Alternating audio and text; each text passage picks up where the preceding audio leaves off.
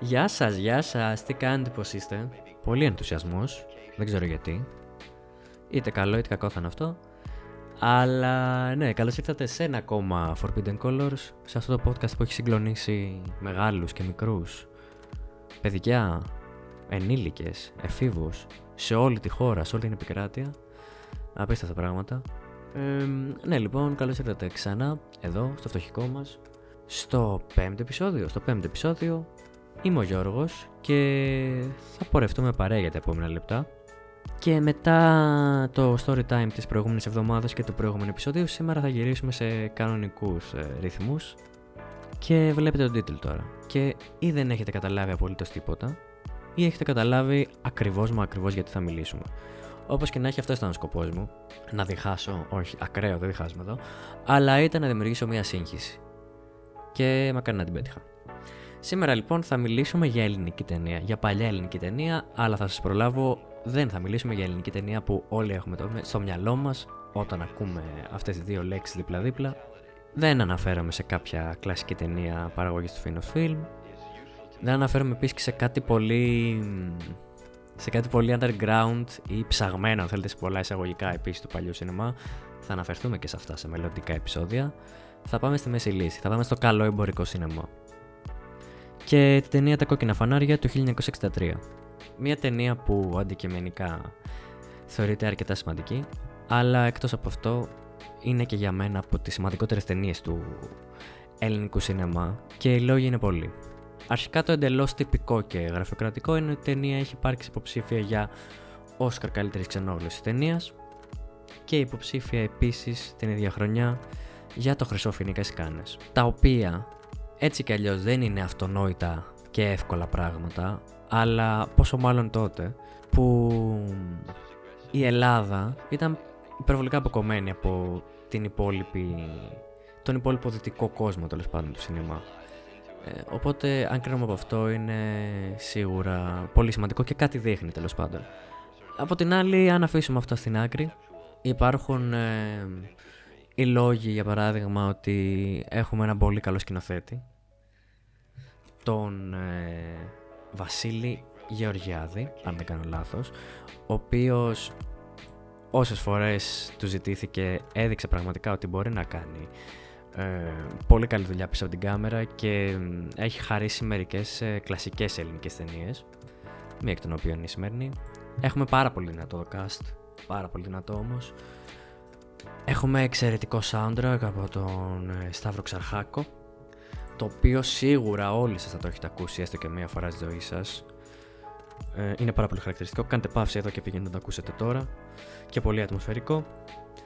Και εκτός από όλα αυτά έχουμε μια ταινία που πιάνει εξαιρετικά το κλίμα της εποχής που αφηγείται και αποτελεί τον καθρέφτη της ελληνικής κοινωνίας. Να ξεκινήσουμε λοιπόν από την αρχή και τους τίτλους αρχής. Η ταινία μπαίνει με τα μπούνια, μπαίνει δυνατά. Ένα χαρακτηριστικό ίσως και της αλλαγής των εποχών και που δεν συνήθως το βλέπουμε τώρα συνήθως. Τώρα ας πούμε κατεβάζουμε μια ταινία Λέμε όχι σε αυτό, αλλά επειδή το κάνουμε, κατεβάζουμε λοιπόν μια ταινία και βλέπουμε ότι είναι για παράδειγμα μία ώρα και 44 λεπτά. Και χωρίς πολύ να το σκεφτούμε, κάνουμε από μέσα μας τη σκέψη ότι Α, μία ώρα και 44. Ε, μείον 5-10 λεπτά οι τίτλοι είναι σχεδόν μια μισή ώρα. Η ταινία λοιπόν εδώ δεν έχει τίτλους τέλους, αλλά έχει τίτλους αρχής, ε, οι οποίοι συνοδεύονται από το soundtrack και σε βάζουν κατευθείαν μέσα στο ψητό για το τι θα ακολουθήσει. Ξεκινάμε με ένα. Μετά τους τίτλους, ξεκινάμε με, ένα, έτσι, με μια κλεμμένη ιδέα, αν θέλετε, από τον Ιταλικό νεορεαλισμό και παίζει πολύ αυτή η αντίθεση τέλος πάντων. Τα πρώτα πλάνα που βλέπουν είναι από, από ένα άλλο πάρκ. Οπότε τα πάντα είναι ευχάριστα, υπάρχει μια τεράστια ρόδα, χαρούμενη μουσική, παιδιά. Ε, η Τζένι Καρέζη, που είναι και πρωταγωνίστρια και που απολαμβάνει τέλος πάντων την, ε, τη σχέση της. Και μετά από λίγο όλο αυτό τελειώνει και κατευθυνόμαστε προς την περιοχή της Τρούμπας και η ταινία πολύ πολύ γρήγορα μας δείχνει τέλος πάντων την αντίθεση ε, μεταξύ ας πούμε της ευτυχίας και της δυστυχίας. Ναι, αλλά πριν συνεχίσω αυτό, δεν σας είπα περί τίνος πρόκειται η ταινία γιατί το θεώρησα αυτονόητο.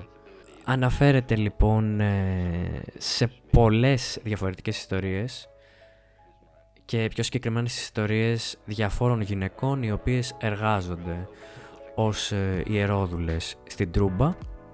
Η Τρούμπα ήταν και είναι μια περιοχή του Πειραιά η οποία τα παλιά χρόνια αποτελούσε το μέρος όπου υπήρχαν τα σπίτια, τα λεγόμενα σπίτια, τα πορνεία δηλαδή, και ήταν ε, πολύ δημοφιλής περιοχή για τους ναυτικούς κυρίως που μπάρκαραν στο λιμάνι του Πειραιά όπως και σε κάθε μεγάλο λιμάνι υπήρχε μια αντίστοιχη γειτονιά και η Τρούμπα γενικά έχει επηρεάσει πολύ την, ε, την τέχνη και την ε, νεοελληνική κουλτούρα καθώς υπάρχουν πάρα πολλές αναφορές και σε τραγούδια, σε ρεμπέτικα αλλά υπάρχουν και πολλές ταινίες. Και αυτό που βλέπουμε λοιπόν είναι η καθημερινότητα μέσα σε ένα σπίτι και τι συμβαίνει εκεί. Από την πλευρά κυρίως των έξι γυναικών, έξι νομίζω είναι οι κύριες πρωταγωνίστρες, αλλά και από την πλευρά των πελατών, ε, των ιδιοκτητών κτλ. κτλ. Και λέγοντας αυτό έχουμε μια τέλεια εισαγωγή των χαρακτήρων, δηλαδή η πρώτη σκηνή που ουσιαστικά βλέπουμε το σπίτι από μέσα, επικρατεί ένας χαμός, οι πάντες γιορτάζουν, επικρατεί τέλος πάντων μια πολύ εορταστική ατμόσφαιρα με ναυτικούς από εδώ ε, και κάθε λογής ε, άνθρωπο να είναι μέσα.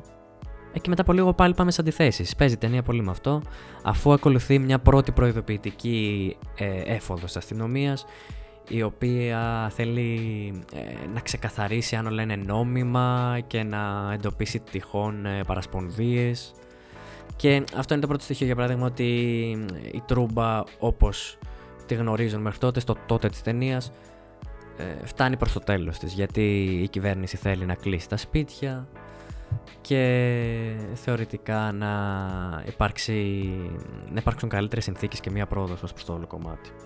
Ε, και καθώς βλέπουμε λοιπόν τα πολλά τα πολύ ενδιαφέροντα τέλος πάντων μέσα στην ταινία Σιγά σιγά μας αναπτύσσονται οι παράλληλες ιστορίες. Έχουμε την Τζέννη Καρέζη η οποία είναι ερωτευμένη με τον Δημήτρη Παπομιχαήλ.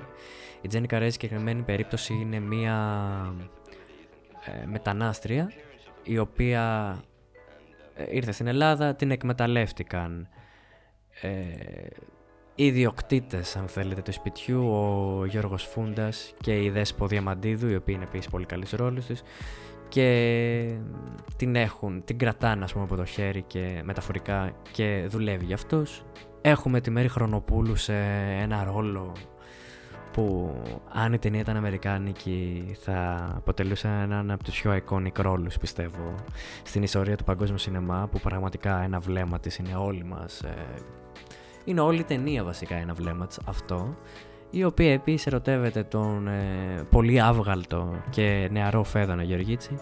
Να πούμε εδώ ότι Φέδωνα Γεωργίτση και Δημήτρης Μιχαήλ παίζουν εντελώς. Εντελώς, παίζουν β' ρόλους ε, σε αντίθεση με ό,τι τους έχουμε συνηθίσει, αλλά παίζουν και καλά. Ε, και από εκεί και πέρα έχουμε και άλλες ιστορίες. Υπάρχει ιστορία με την ε, την πρωταγωνίστρια που είναι ερωτευμένη με τον Μάνο Κατράκη ο οποίος είναι καπετάνιος και γυρίζει από εδώ και από εκεί και όποτε έρχεται στον Πειραιά την επισκέπτεται και έχουν κάτι σαν σχέση.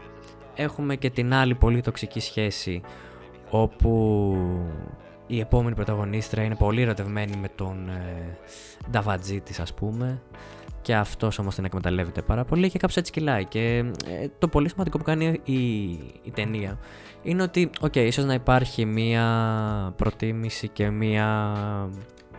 Όχι προτίμηση, ίσως να υπάρχει έτσι ένα κλείσιμο του ματιού ότι η Τζένι Καρέζη είναι ο πρώτος ρόλος. Αλλά παρόλα αυτά δεν κάνει διακρίσεις και αναπτύσσονται πολύ καλά όλες οι ιστορίες και όταν ε, εισέρχεται στο σπίτι μια καινούργια κοπέλα, την οποία πάλι την εκμεταλλεύονται και πιάνει αμέσως δουλειά και εκείνη εντυπωσιασμένη ας πούμε από το χρήμα και από τα μεταξένια ρούχα κτλ. κτλ ενθουσιάζεται στην αρχή η οποία τελικά ενώ μπαίνει ως πιο αθώα στη συνέχεια καταλήγει να είναι ίσως η πιο κοινική και ενώ λοιπόν γίνονται όλα αυτά δεν θα σας πω δεν θα κάνουμε spoilers γιατί είναι πραγματικά πολύ ενδιαφέρουσες ιστορίες και έχει έχει ενδιαφέρον να δείτε την ταινία και να δείτε πώς εξελίσσεται αυτό. Θα είναι ένα ημι spoiler free επεισόδιο, χωρίς να σας ε, καταστρέφω κάτι. Αλλά θα μου πείτε, οκ, καλά όλα αυτά, μας έχεις εξηγήσει τι γίνεται πάνω κάτω. Ε, πού κολλάει η φράση του τίτλου; Η φράση του τίτλου είναι το α και το ω της ταινίας. Το όμορφη δεν είναι η ζωή Κατερίνα. Είναι το νόημα του μικρόκοσμου στο universe της ταινίας, αλλά και αυτό που τελικά θέλει να πει.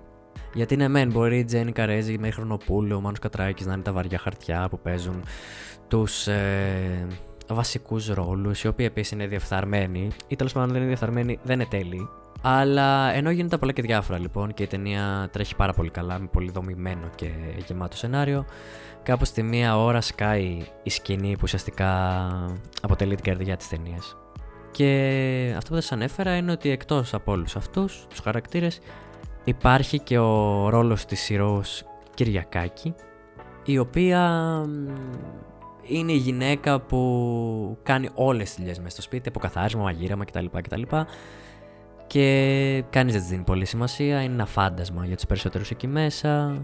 Μάλιστα ο Γιώργος Φούντας, ο οποίος είναι ο, ο ιδιοκτήτης, ο μεγαλοντεβατζής τέλος πάντων ε, του σπιτιού, ε, λίγο πριν τη μοιραία σκηνή για να ξεσπάσει τα νεύρα του τη χτυπάει.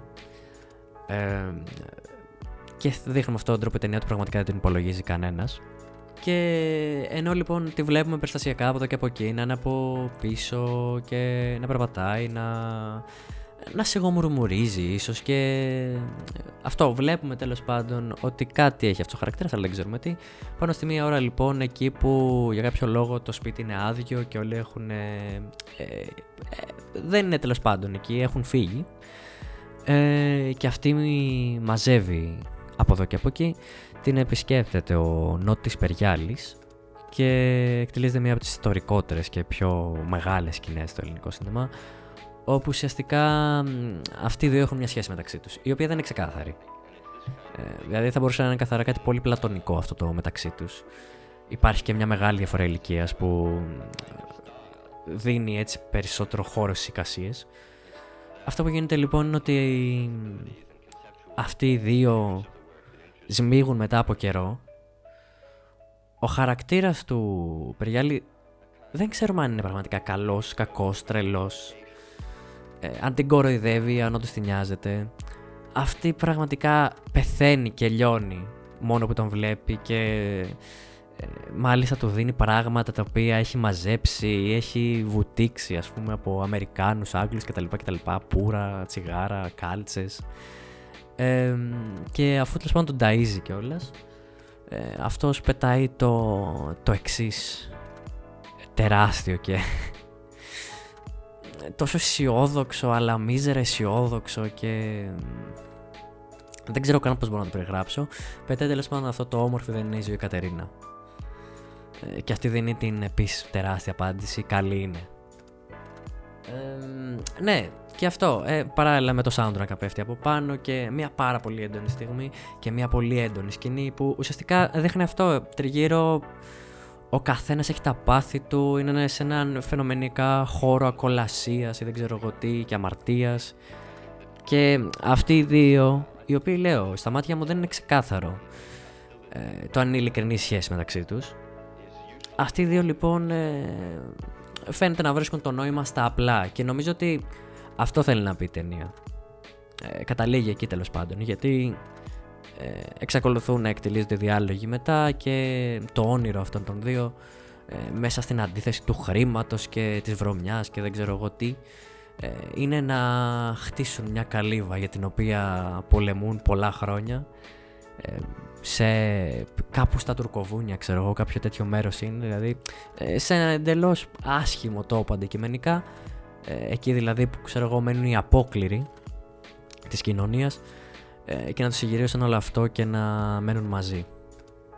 Γι' αυτό επέλεξα τη σημερινή ταινία. Είναι μια πολύ ωραία ταινία. δηλαδή είναι δύο ώρες οι οποίες νομίζω είναι αρκετά καθηλωτικές για όλους τους λόγους που σας ανέφερα.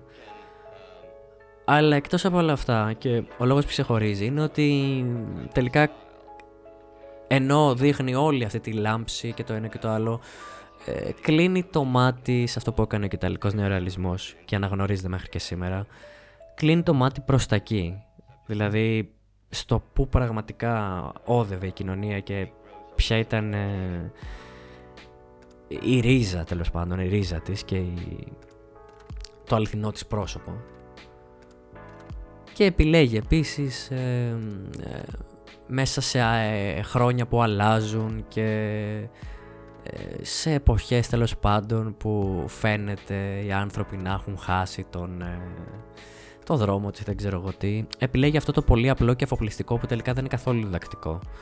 Γιατί δείχνει τέλος πάντων ότι αυτό το πολύ κλισέ κατά τα άλλα, επειδή είναι κάτι που το ακούμε γενικά και μερικές φορές άμα ξεφύγει είναι και γραφικό, αλλά αυτό το πολύ κλεισέ τέλος πάντων ότι η ευτυχία ε, δεν είναι στα πολλά και τα φανταχτερά, αλλά στα λίγα και τα αληθινά. Από εκεί πέρα, όπως σας είπα, οι ιστορίες είναι πάρα πολύ καλογραμμένες όλες ε, και υπάρχουν πολλές ανατροπές. Στο τέλος, ειδικά, δεν θα σας πω τι γίνεται, αλλά στο τέλος τέλος πάντων ε, έρχεται έτσι μια πολύ μεγάλη αλλαγή και για το χώρο της Τρούμπας και οι πρωταγωνιστές και οι πρωταγωνίστριες πρέπει να μαζέψουν τα πράγματά τους και να αποφασίσουν τι θα κάνουν τέλος πάντων. Κάτι άλλο το οποίο είναι πολύ ενδιαφέρον στην ταινία είναι αυτό που λέμε οργάνωση παραγωγής τέλος πάντων. Ε, και είναι ένα πρόβλημα που έχω εγώ. Πολλές φορές έχω αυτό το θέμα ότι ε, δεν μένω ποτέ ικανοποιημένος είτε από το πώς είναι διαμορφωμένος ένας χώρος είτε από το πώς το τράβηξε αυτό το, ο σκηνοθέτης, ο διευθυντή και το συνεργείο.